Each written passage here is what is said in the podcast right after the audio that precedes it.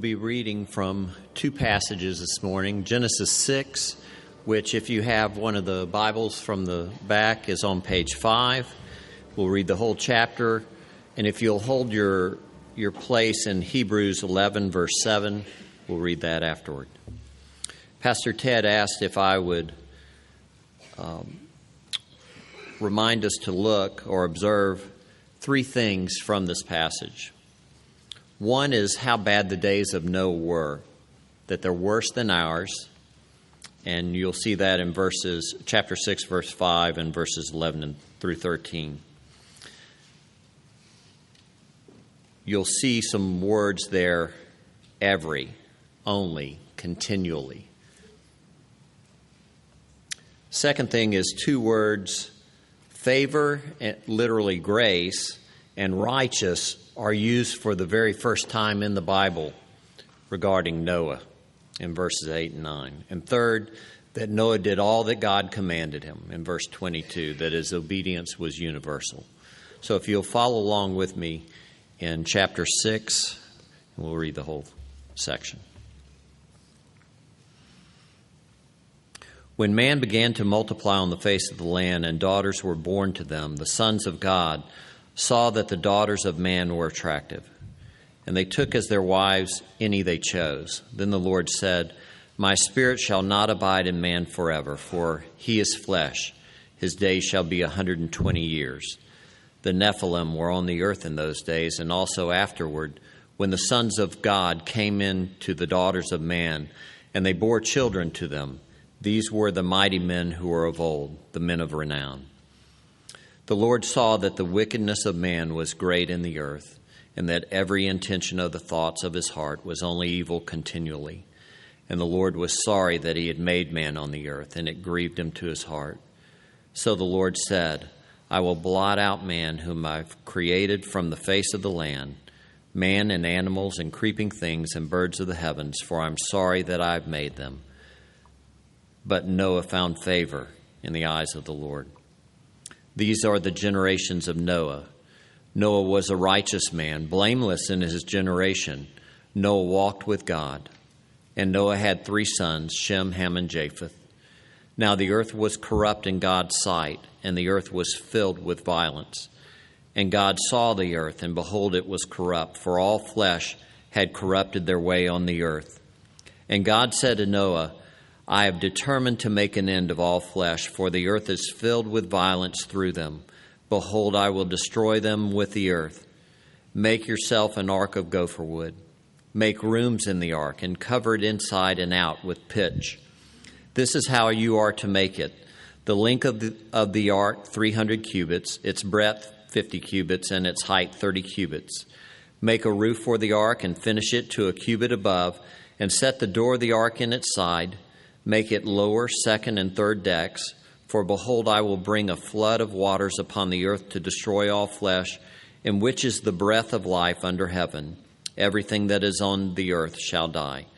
But I will establish my covenant with you, and you shall come into the ark, you, your sons, your wife, and your sons' wives with you. And of every living thing of all flesh you shall bring two of every sort into the ark to keep them alive with you. They shall be male and female, of the birds according to their kinds, and of the animals according to their kinds, of every creeping thing of the ground according to its kind. Two of every sort shall come in to you to keep them alive. Also take with you every sort of food that is eaten, and store it up. It shall serve as food for you and for them. Noah did this. He did all that God commanded him. If you'll go to Hebrews 11:7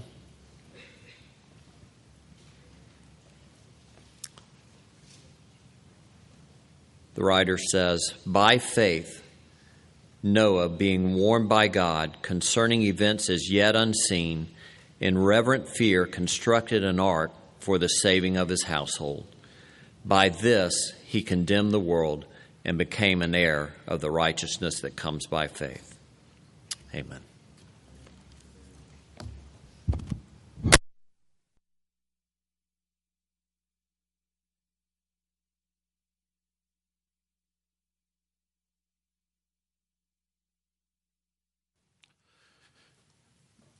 I'm actually going to put this back. I was just asked before, and Jim, I'm sorry you didn't, you weren't told that.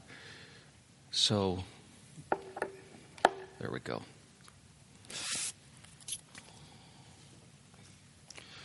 I appreciate Dave Malone choosing this song that we're learning about faith because it's the words are so appropriate to this series.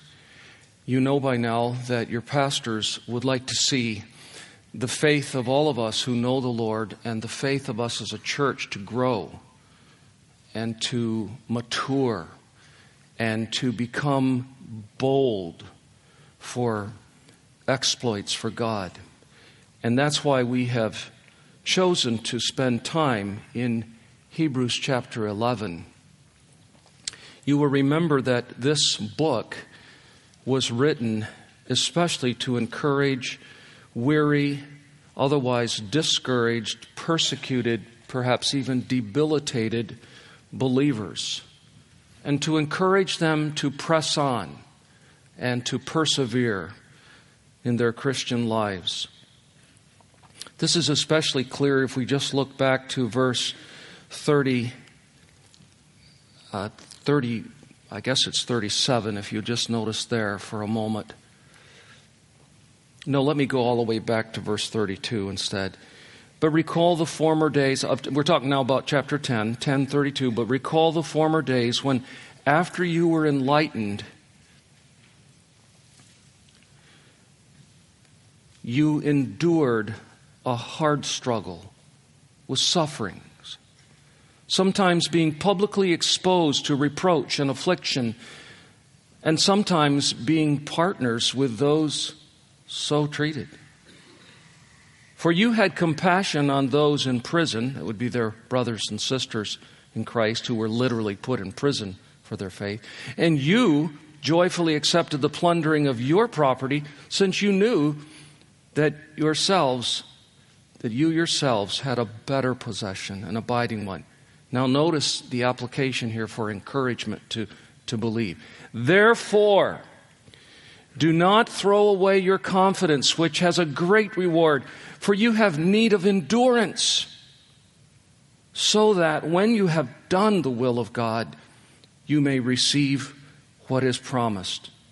For yet a little while, and the coming one will come and will not delay.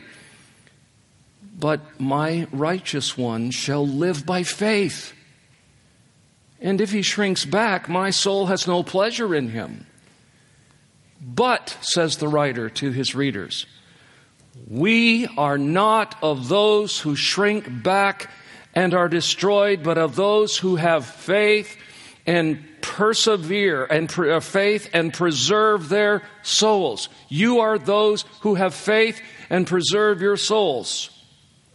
And having mentioned faith, then he goes right into explaining what faith is in its nature and in its essence and what it looks like in its outworking. And that's what chapter 11 is all about. So we're simply wanting to encourage all of us who are true believers to grow in this wonderful grace of faith. In verses 1 through 3, which Pastor Keith opened up for us, we see that faith is being so sure of the truthfulness of God and what He promises that our confidence actually brings the future into the present.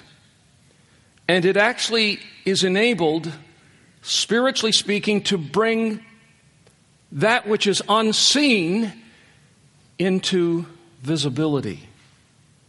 So, in a sense, the definition of faith helps us appreciate what I'm going to call the seeing power of faith. Just please notice, especially with verse 3 by faith we understand that the universe was created by the Word of God so that what is seen was not made out of things that are visible. And then, if I could just, I know I've reversed the order, we'll go back now to verse 1 and, and see this. Now, faith is the assurance of things hoped for and the conviction of things not seen. Those two words, not seen, are very, very critical to our understanding of faith. I personally prefer, of all of the translations, how the, the Net Bible, the NET, translates it. It says that faith is being sure of what we hope for and it's being convinced of what we do not see. That's really helpful. Being sure of what we hope for and being convinced of what we do not see. Please, please don't lose sight of those words of what we do not see. Because there's a sense in which we don't see the things that are yet future, but according to the apostle or the writer to the Hebrews, whomever he was, faith does see that which cannot be seen, and it brings that which is future into the present. In fact, it's so real to the person who has it that it's not only the future brought to the present, it's a reality that is as sure as the past. It's so real. That's the essence of this kind of seeing power that the writer is speaking about. So we saw it going into action in the case of Abel. Tim preached to us about it. Abel worshiped. We saw it last week with regard to Enoch. Enoch walked, and we're going to see this morning that Noah worked. Because faith works. Maybe those words are helpful to you. Abel worshiped, Enoch walked, Noah worked. Now, my outline this morning is very simple. I'm going to cover four things. First of all, the action of Noah's faith. What did he do by faith? Secondly, the foundation of Noah's faith. What did it rest upon? Third, the nature of Noah's faith. What what was its essence? What were its properties?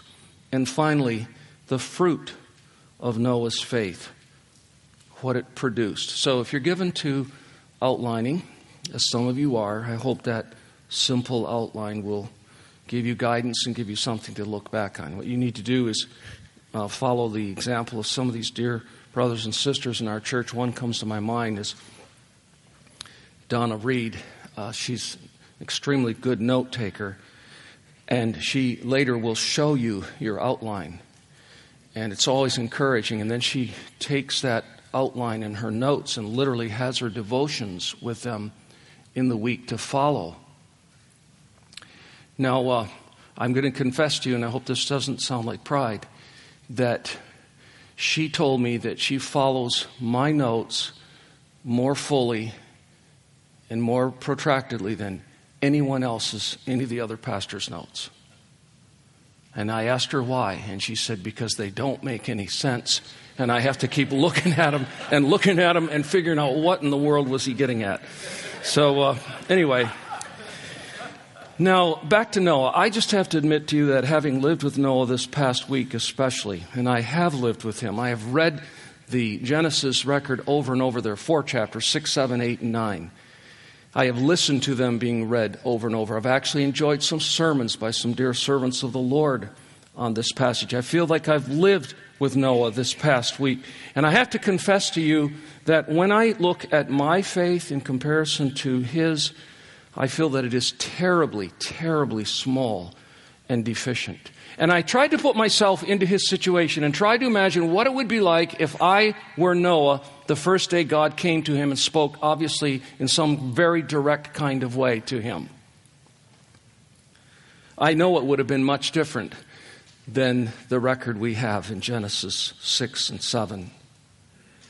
As soon as God started talking to me about destroying all mankind, which would make sense to me, because it was a very wicked generation, as Jim pointed out, that I asked him to point out that we always think we live in the worst of times. We don't live in the worst of times. It was worse during Noah's day than it was in our time. That's what the Bible says. The Bible says every thought of every imagination were continually evil. The world was filled with corruption.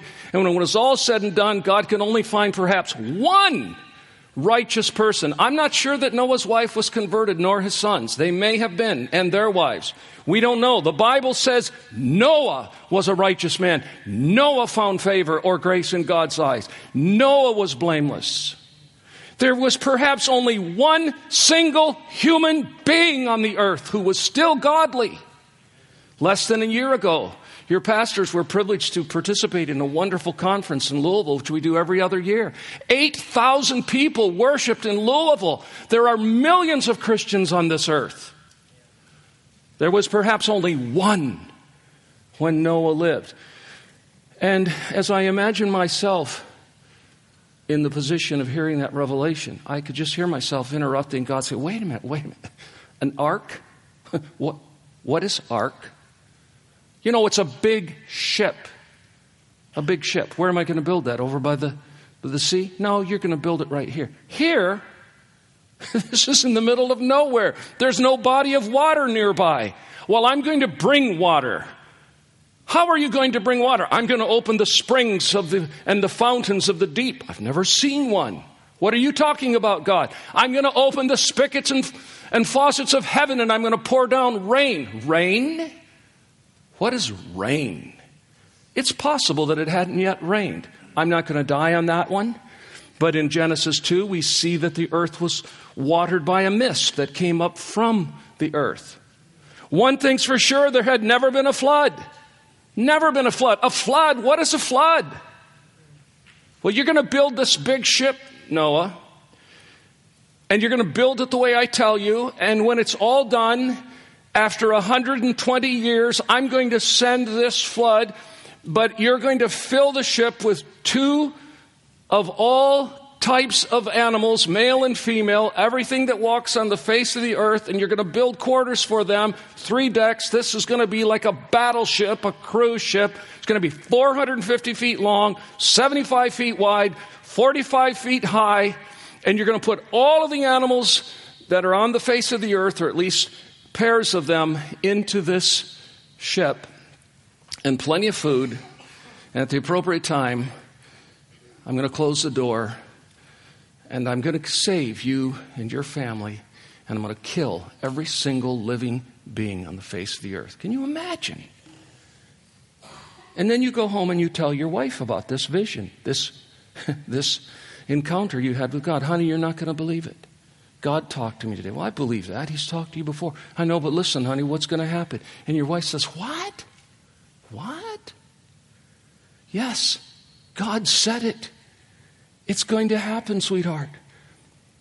Well, what are you going to do? I'm going to start building the ark and I'm going to get the boys to help and maybe we'll have to hire some help, but I'm starting. When are you starting? Tomorrow.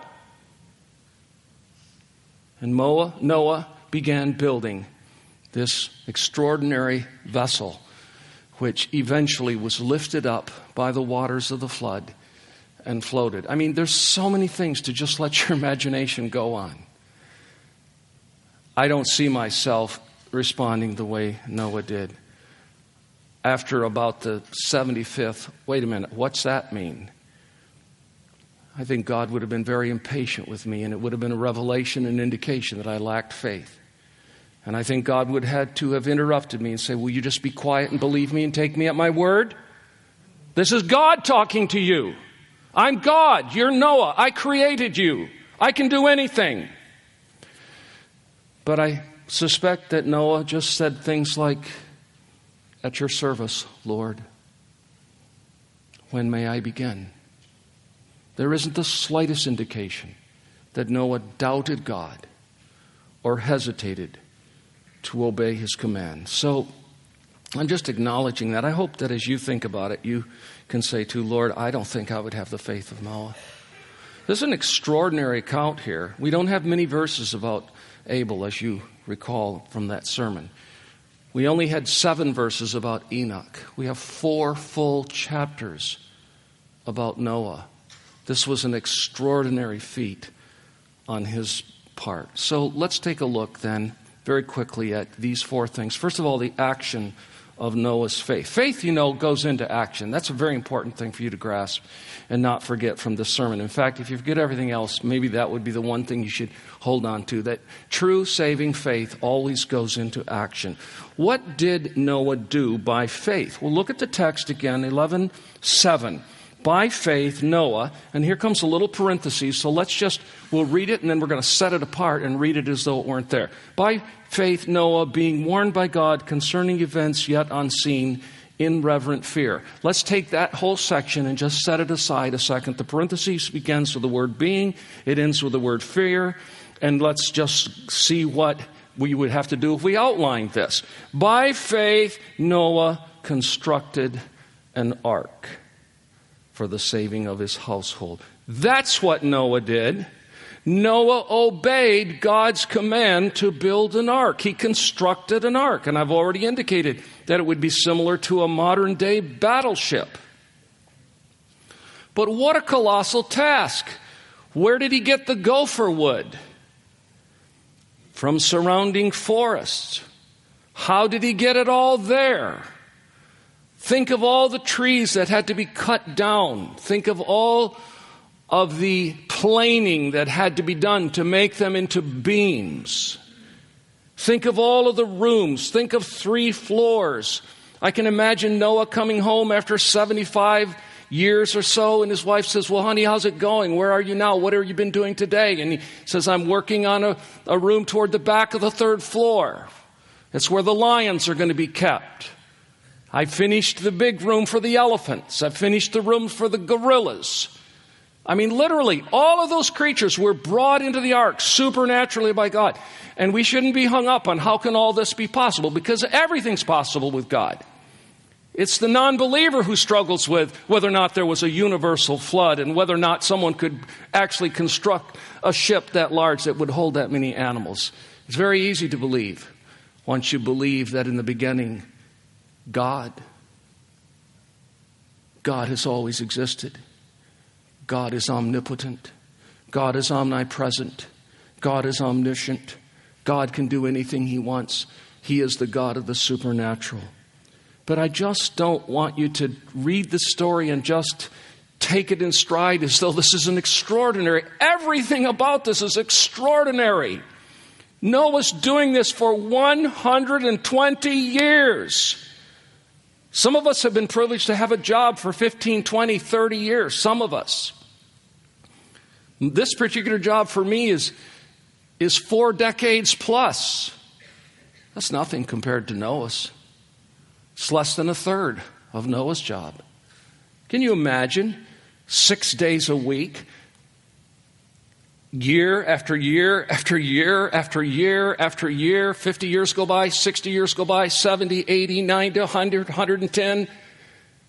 117, 118, 119 years doing the same thing day in and day out, all the while preaching righteousness to this wicked, vile generation who laughs and mocks at you. Let your imagination go there for a while. What would you say to Noah if you were an unbeliever? What do you think the neighbors said of Noah? You're building a what? A ship out here? No water, Noah. No water here. And what's going to go in it? How are you going to get all those animals in there? Where are you going to get them from? You think you can get a lion into a boat? Really? And people mocked Noah. Surely they mocked Noah. But Peter tells us he was a preacher of righteousness, and he told that generation, just like Enoch told his generation, there is a God of judgment, and a judgment is coming and you need to repent. And I believe that if Noah's generation and neighbors repented, it would have happened with them as it did in Nineveh. God would have been merciful and gracious, but he preached to an obstinate people. No one repented, no one got saved to our knowledge. And he did this for 120 years. Quite an action. And that action was produced by faith. Faith is an active grace. That's point number one. Number two, what was the foundation of Noah's faith? What did, what did his faith rest upon? This isn't rocket science, this isn't seminary stuff. Just think for a minute. He proceeded to do what he was told to do. So he acted on a faith in what? In the truthfulness of God. It's like God said it, I believe it, that settles it. You've heard that before. His faith was resting upon divine revelation. And that's the very thing that our faith must always rest upon. The text says, being warned by God. Verse 7 By faith, which by the way, there are 19 by faiths in this. That's why we've called this series By Faith. By faith Abel, by faith Enoch, by faith Noah, next week by faith Abraham, and we proceed. 17 people are identified, and then general groups are identified. But the faith rests upon the foundation of divine revelation. The Word of God was his foundation. The Word of God must be our foundation.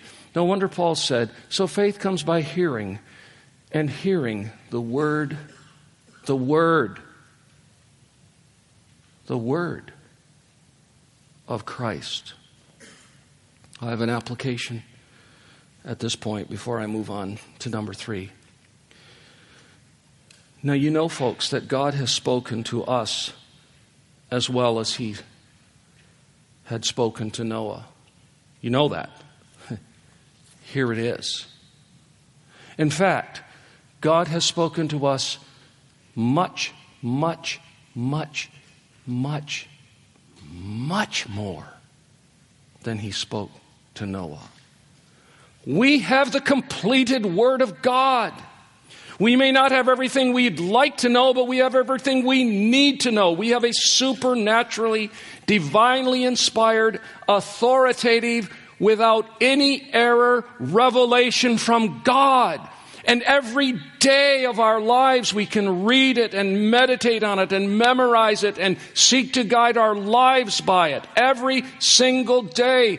There is a foundation for our faith to rest upon. It's the Word of God. And my question to you, as well as to my own conscience, is this Do you see your faith growing, enlarging, becoming more vigorous, becoming more active? If for the sake of your life, could you quickly stand up right now and say, This is the really, really bold thing that I am presently trusting God for, based upon the revelation of His Word and who He is, and my general understanding of the will of God. Our hearts were united this morning when Pastor Keith pleaded for our sister Joy again. And we can argue reverently with God God, isn't our faith at least the size of a mustard seed? Would you move this mountain? But I'm asking you a different question now. What are you presently trusting God for that is really big and bold? Really big and bold. And if you say, you know, I don't think anything is really big and bold, you know, ark like, flood like, deluge like, rain like, Why not? Why not? Is there nothing big that we can embrace as an enterprise for the glory of God? We were challenged to that a few weeks ago by Pastor Jonathan. We need to individualize that because there's a foundation for our faith.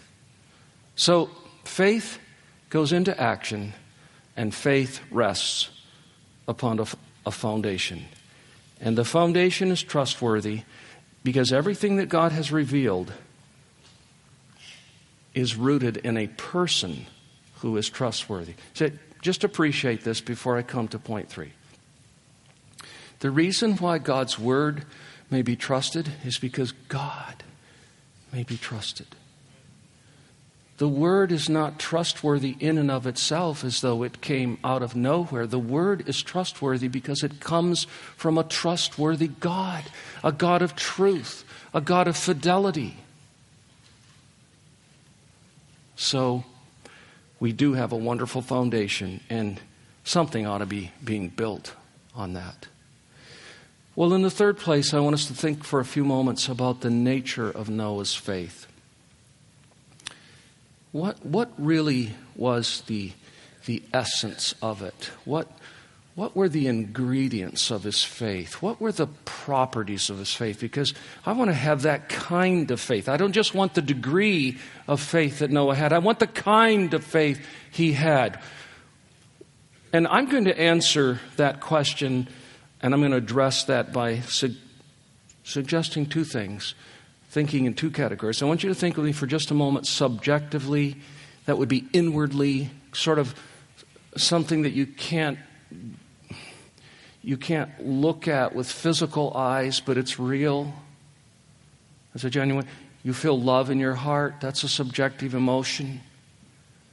Subjectively, there's something about the faith of Noah that needs to characterize ours. And then I want us to see objectively the nature of his faith. So, subjectively, I think we get really helped by the the words in the first part of verse 7 by faith, Noah. Now let's come back to the parentheses. Being warned by God, there's the, there's the foundation, there's the revelation. God told him what's going to happen. Big flood's coming. As sure as you're hearing my voice, Noah, in 120 years, I'm going to destroy all mankind. Noah being warned, that's, that's the objective part of it concerning events yet not seen. I drew an arrow in my Bible from verse 1. Faith is the is being sure of what we hope for. It is being convinced of what we do not see. I drew an arrow in pencil from verse 1, not seen, down to verse 7, yet unseen because that's part of what saving faith is. It's believing stuff you can't see with your physical eyes, but it's seeing what can't be seen. That's why I'm talking about the seeing power of faith. But here's the next phrase. This is what I really want to get at. In reverent fear. Some say in godly fear. What is that? No, wait a minute. Let's read it in its sequence. By faith, Noah being warned by God concerning events yet unseen, in reverent fear, constructed an ark. In what constructed an ark? That's, that's the obedience part. Okay? We know that this is rooted in, founded upon faith. Faith acts. Faith caused him to construct an ark, but he didn't just construct an ark, he didn't just obey. He obeyed out of what the writer calls a reverent faith, a reverence for God, a rever- he called it a fear. It's a holy, inward, deep down can't weigh it, can't measure it, but it's real. It's down in the soul. It's a deep persuasion that God has spoken, and I believe God, and I revere God, and I'm sure He's telling the truth, and it's very serious that I obey Him. I don't have a choice in this. I can't be oblivious to this. I really believe God. I'm going to have to act on this thing that I feel down in the depths of my soul. So, what am I saying? I'm saying that before faith is an action, faith is an emotion. It's an emotion. It's a deep down subjective persuasion that this is serious business. Now, not all faith is, in that sense, foreboding and kind of fearful. It's it may be an emotion of joy. What? God promises this? Are you kidding me? This fills my heart with a holy joy. Good. There's all kinds of emotions that the heart should be filled with based upon the revelation of God. In this particular case, it was a warning of judgment to come. No wonder the writer says, being moved with a, with a holy reverence, with a fear. So I'm just really stressing there's a subjective element to our faith. And if, let me just use bad English, if there ain't no subjective emotion in your faith, you ain't got the real deal. You don't have saving faith. Saving faith is not first an action. Saving faith is an inward persuasion. It is an emotion. You must have that emotion. I must have that emotion. in reverent fear, he constructed an ark. Now, what was he fearful of? The seriousness of the consequences, the importance of him obeying. I just throw this question here. What if Moses, or what if a, a Noah, what if Noah didn't build an ark? Just let your imagination go. That, that's crazy. A flood out here? No, no. I, I'll believe God for some things. I'm not going to believe Him for that. What would have happened? Noah would have died. Noah would have been destroyed in the flood. He knew that he needed to obey. But he also knew that in obeying God, he would be safe because part of the promise was, I'm going to enter into a covenant with you. You're building this ark. This ark is for the saving of you and your family. When you get in there, I'm going to close the door. You're going to be safe. And I'm starting all over with humanity. And that's an interesting thing, isn't it? All of us thought we descended only from Adam. All of us have also descended only from Noah because God started all over with Noah. He starts with a new humanity. So, in one sense, you know, we could say, Noah, are you really fearful? And he said, Well, I'm sobered. I'm deeply sobered by the awesomeness of what's going to happen. But is your, is your, this reverent, this fear of reverence that you have, is it, is it dreadful? No, no, no, no, it's not dreadful. Why? Because didn't you hear the good news? It's for my salvation that I'm building the ark. My wife and I and my sons and their wives were all going to be kept safe. So the fear wasn't a dreadful fear, a craven fear. It was the, the reverence of, I want to obey God. This is serious business. I don't want to go against my Father's will. Do you obey God just out of sheer, I'm going to use this word, servile fear? I'm just scared to death. My whole Christian life just scares me to death. Everything I do, I just do out of fear. I'm just so afraid of everything. Or do you do you respond to God out of joy and comfort and peace that you're reconciled with God and your sins are pardoned and they're buried in the depths of the sea and you have favor with God and you're clothed in the righteousness of Christ and you just you just don't want to disappoint your father. You love him. And I'm sure that was part of the fear. So subjectively there's that. And I just want to say to you folks, my brothers and sisters, dear friends, if faith doesn't do something deep down in our souls before it acts, it's just head knowledge. It's just head knowledge. It's just intellectual. One of the commentators said, I think it was Matthew Henry, that emotion is the first child of faith and obedience is the first child of emotion. You get that? God puts this holy, subjective, fear of Himself in your soul that moves you from the inside out. And that's the first child that faith gives birth to. But then that child of emotion gives birth to obedience. And that brings us to the objective part. Um, at the end of the day, faith manifests itself by our actions, as I've indicated in my first point. I'm not going to turn you to James, but you know the words. You know what James said. He said, Without works, faith is dead. He says it's dead. John the apostle argues in 1 John chapter 2 verses 3 through 6 that if we say we love God and we don't keep his commandments the truth is not in us and we are liars. Faith, saving faith is always joined to works. And that's why I've said Abel worshiped, Enoch walked, Noah worked. We worship, we walk with God, and our faith works. It better work because if it doesn't work, it's not saving faith. Jesus says that in the day of judgment, he's going to look at a lot of professing Christians and say, Depart from me, I never knew you, you who worked iniquity. So, obedience is a critical part of the Christian life. It's not the basis of our salvation, it's the fruit of our salvation.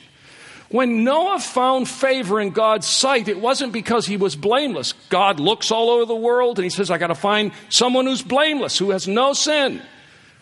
And then if I can find a sinless person, I'll give him grace. That's crazy. You can't be a sinless person without grace. Not that Noah was sinless. Jesus is the only person who wasn't sinless. But outwardly speaking, he lived a blameless, righteous life. Why? Because he found grace in the sight of God. God didn't find grace in him. Noah found grace and it produced a life of obedience and righteousness and obedience to clear cut commands. So, the nature of faith, saving faith, is that it produces in our hearts a holy reverence for God and His will and a desire to never disappoint our gracious, loving, redeeming, saving, holy God. And out of that emotion, we seek to obey Him for the, for the sake of His own glory and for the good of our souls. Do you see those two things in your life? I'm moving to my last point. We've seen the action of Noah's faith, we've seen the foundation of Noah's faith, and now we're looking at the nature of it, and I'm saying there's a subjective element to it. It's down deep in the heart and the soul, and then there's an objective expression of it. Do you have those two things working in your lives? Can you identify them? Do you feel what I'm talking about? Does your life show what I'm talking about? Well, lastly, we come to the what I'm calling the fruit of Noah's faith. What did it result in? Well, it resulted in something immediately, and it resulted in something ultimately. What did it result in immediately? Now, I'm going to be theological for just a second. I'm going to take you to the last part of verse 7. Notice how it concludes. It says, By this, well, I'll read the whole verse. By faith, Noah, being warned by God concerning events yet unseen, in reverent fear, constructed an ark for the saving of his household. By this, he condemned the world. I'm not going to emphasize that. I will almost put it into my outline. What did Noah do by faith? He built an ark, he condemned the world, and he inherited righteousness. I chose not to take that approach, but there's something there, so I'm going to at least comment on it. When you live a godly life before an ungodly world, you become a part of their condemnation. It's not your goal to condemn them. Your goal is to convert them. But if they're not converted, in the day of judgment, they come say, so you live next door to those Christians who loved you and, and showed you how, what God's grace does in people's lives, and you rejected all of that? Our whole lives, in one sense, have a ministry of condemnation. We hope it doesn't pr- remain that. We pray, Lord, don't let my life just be a condemning life for the ungodly. May it somehow be an attraction to a conversion. But, but Noah's life was part of the condemnation that came. And when the judgment comes, God can say to all of the people that Noah preached to for 120 years, Did you not hear the gospel?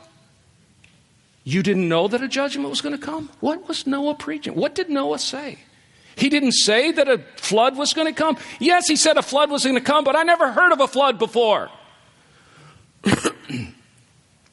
you are condemned because you heard what you needed to hear and you didn't respond to it. So that's just a word about the condemnation, but I want to get to the point.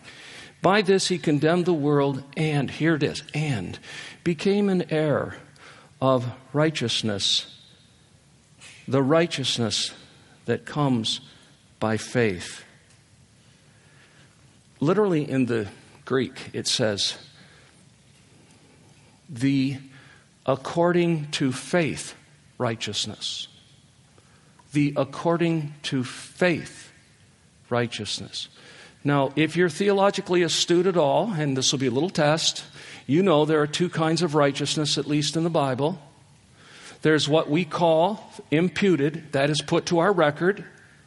When God looks at the record of every true believer, He says, No sin, no sin, no sin. It was all paid for by Jesus, perfectly righteous in Christ. There's nothing I hold against that person. They're in my Son. When they're in my Son, they're perfect. That's the imputed righteousness. The moment we trust in Jesus by faith, that righteousness is given to us. I'm preaching the gospel right now. This is the good news. There's a double exchange. We give him all of our sins, he gives us all of his righteousness. He's the payment for our sins. We're clothed in the perfect righteousness. We're like the prodigal son with a new robe on. When God sees us in his son, he sees what he's well pleased with. When he said three times from heaven, This is my beloved son in whom I am well pleased, you can be sure of this, that if you are in Jesus by faith, he is well pleased pleased with you judicially as your judge, nothing to give an account for in the day of judgment, clothed in the imputed righteousness of Christ. That's what Noah got immediately. Now, when did he get that? When he started building the ark? No. He built the ark because he had faith. And the moment you have faith and you look to Jesus, you get the righteousness. It is the according to faith righteousness. It's an imputed righteousness. It's an inheritance. Do people take pride in an inheritance as if they earned it? How did you get all that wealth? My rich uncle put me in his will. How did you get the righteousness of Christ? I inherited it by faith. Full handed faith, showing the things you were doing for God? No. Nothing in my hand I bring, simply to the cross I cling. It was an empty handed faith. I've inherited it. It came from outside of me. And as the old theologians used to speak of it, it's an alien faith. It isn't native to me. It's an alien righteousness. It isn't native to me. I'm unrighteous by nature. Jesus was perfectly righteous. And I inherited it by means of faith.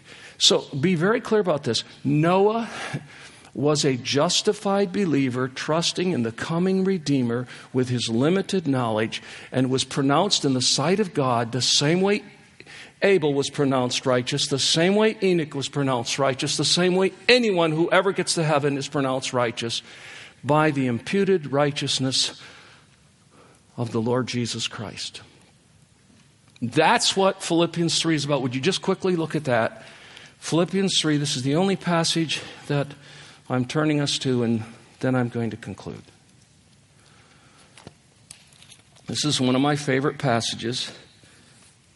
This is one that I find myself preaching on frequently at funerals because I want to make the gospel so clear to unconverted people. And this is the passage where Paul says, if you want to brag about credentials, I got a host of them, but I don't dare to trust in any of them. In fact, they're just like manure to me. I used to trust in them. I no longer trust in them.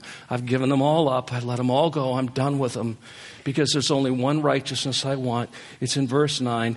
I want to be found in Christ, not having a righteousness of my own, which comes from the law. If you keep the Ten Commandments really good, then you might get enough righteousness that God will look and say, well, it's not all that I wanted, but it's, it's enough. It's just enough. Not that kind of righteousness, no. Not having a righteousness of my own, of my own, that comes from the law. You can't keep the law perfectly anyway, so you can never be perfectly righteous. Jesus says the moment a man looks upon a woman to lust after, he's already committed adultery.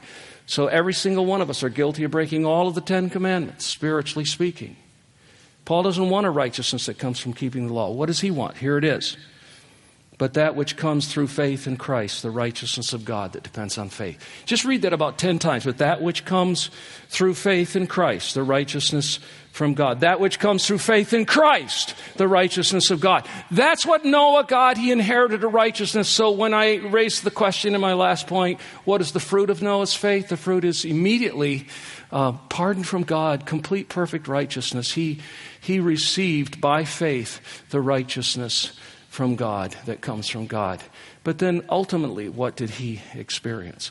Well, actually, before I get to ultimately, could I just say a word about intermediately? So you get, a, you get this pure, perfect righteousness from God, then you live like the devil the rest of your life, and then at the end of history, God says, Well, because you're in my son, um, heaven's yours so you can live any way you want to live between now and then. No, the second you're born again, that other, that other form of righteousness is implanted in your soul. The one is a covering on the outside, it's like the robe of the prodigal son. The other is a change from within. The Holy Spirit comes into your life at the new birth and it changes you, gives you a new heart, and you want to live differently. You don't live perfectly, but you live differently, and you live progressively differently. And God begins the process of making you like his son, the Lord Jesus Christ, who was the perfectly righteous one. So Noah grew in grace, just like Enoch. I told you that last week. Enoch wasn't a sin- sinless man. He had to be saved and he had to be sanctified. Noah wasn't a sinless man. He had to be saved and he had to be sanctified. And he grew in that form of righteousness as well. First, he's clothed in the righteousness of Christ, and then his life begins to be characterized by the indwelling of the Holy Spirit who changes his behavior from the inside out. And he did live a righteous life. Noah was a holy man. Noah didn't laugh at the wicked jokes. He was a changed man, but that wasn't the ground of his salvation. Christ was the ground of his salvation. Nor was his obedience the ground of his salvation. I really want to make this clear. We are saved by faith alone, but the faith that saves us is never alone. Can I say that again? This is worth remembering. We are saved by faith alone. But the faith that saves us is never alone. And we can say that about justification. Justification is by grace through faith alone. Justification is by faith alone, but the faith that justifies is never alone. It's a life transforming faith. So Noah's life was changed and he lived a godly life. But then ultimately, what happened? The flood came. And again, let your imagination go. If in fact it had never rained before, can you imagine what it must have been like for his neighbors when he got in the ark? In the ark, the door closed on its own. That's a little spooky. You ever watch a door close at home and there was no fan on and the furnace isn't running and there doesn't seem to be any draft in the house? And it's like, what's going on here? Noah gets in the ark with his family and the door closes automatically because God is closing the door. And then they hear this strange. And you start hearing thunder. And you start hearing the water pelting. And then it seems like something's happening on the ground as well. And after so many hours, this thing starts moving a little bit, and then you can feel like it's coming up. And probably at first it was moving quite a bit because this was a deluge, this was a big flood. But they're safe, God's taking care of them. And then finally, after 40 days, the rain quits and the fountains close up, and things settled, and they're floating. And they're in this beautiful picture of Jesus Christ, the ark. Don't miss that. Don't miss that. The ark is a t- type of Jesus. The animal that was slain to cover Adam and Eve was a type of Jesus. He is the ultimate ark. In him we are safe from the judgment. Do you see the simultaneous nature of judgment and salvation? Which comes first? They're simultaneous. Judgment is falling upon mankind, deliverance and salvation is being experienced. And when Jesus comes back, judgment will fall on the whole world. Matthew 24 says it's going to be just like it was in the days of Noah. People are going to be eating and drinking and marrying and giving in marriage, which is not wicked behavior, it's just normal behavior, but they're oblivious to God.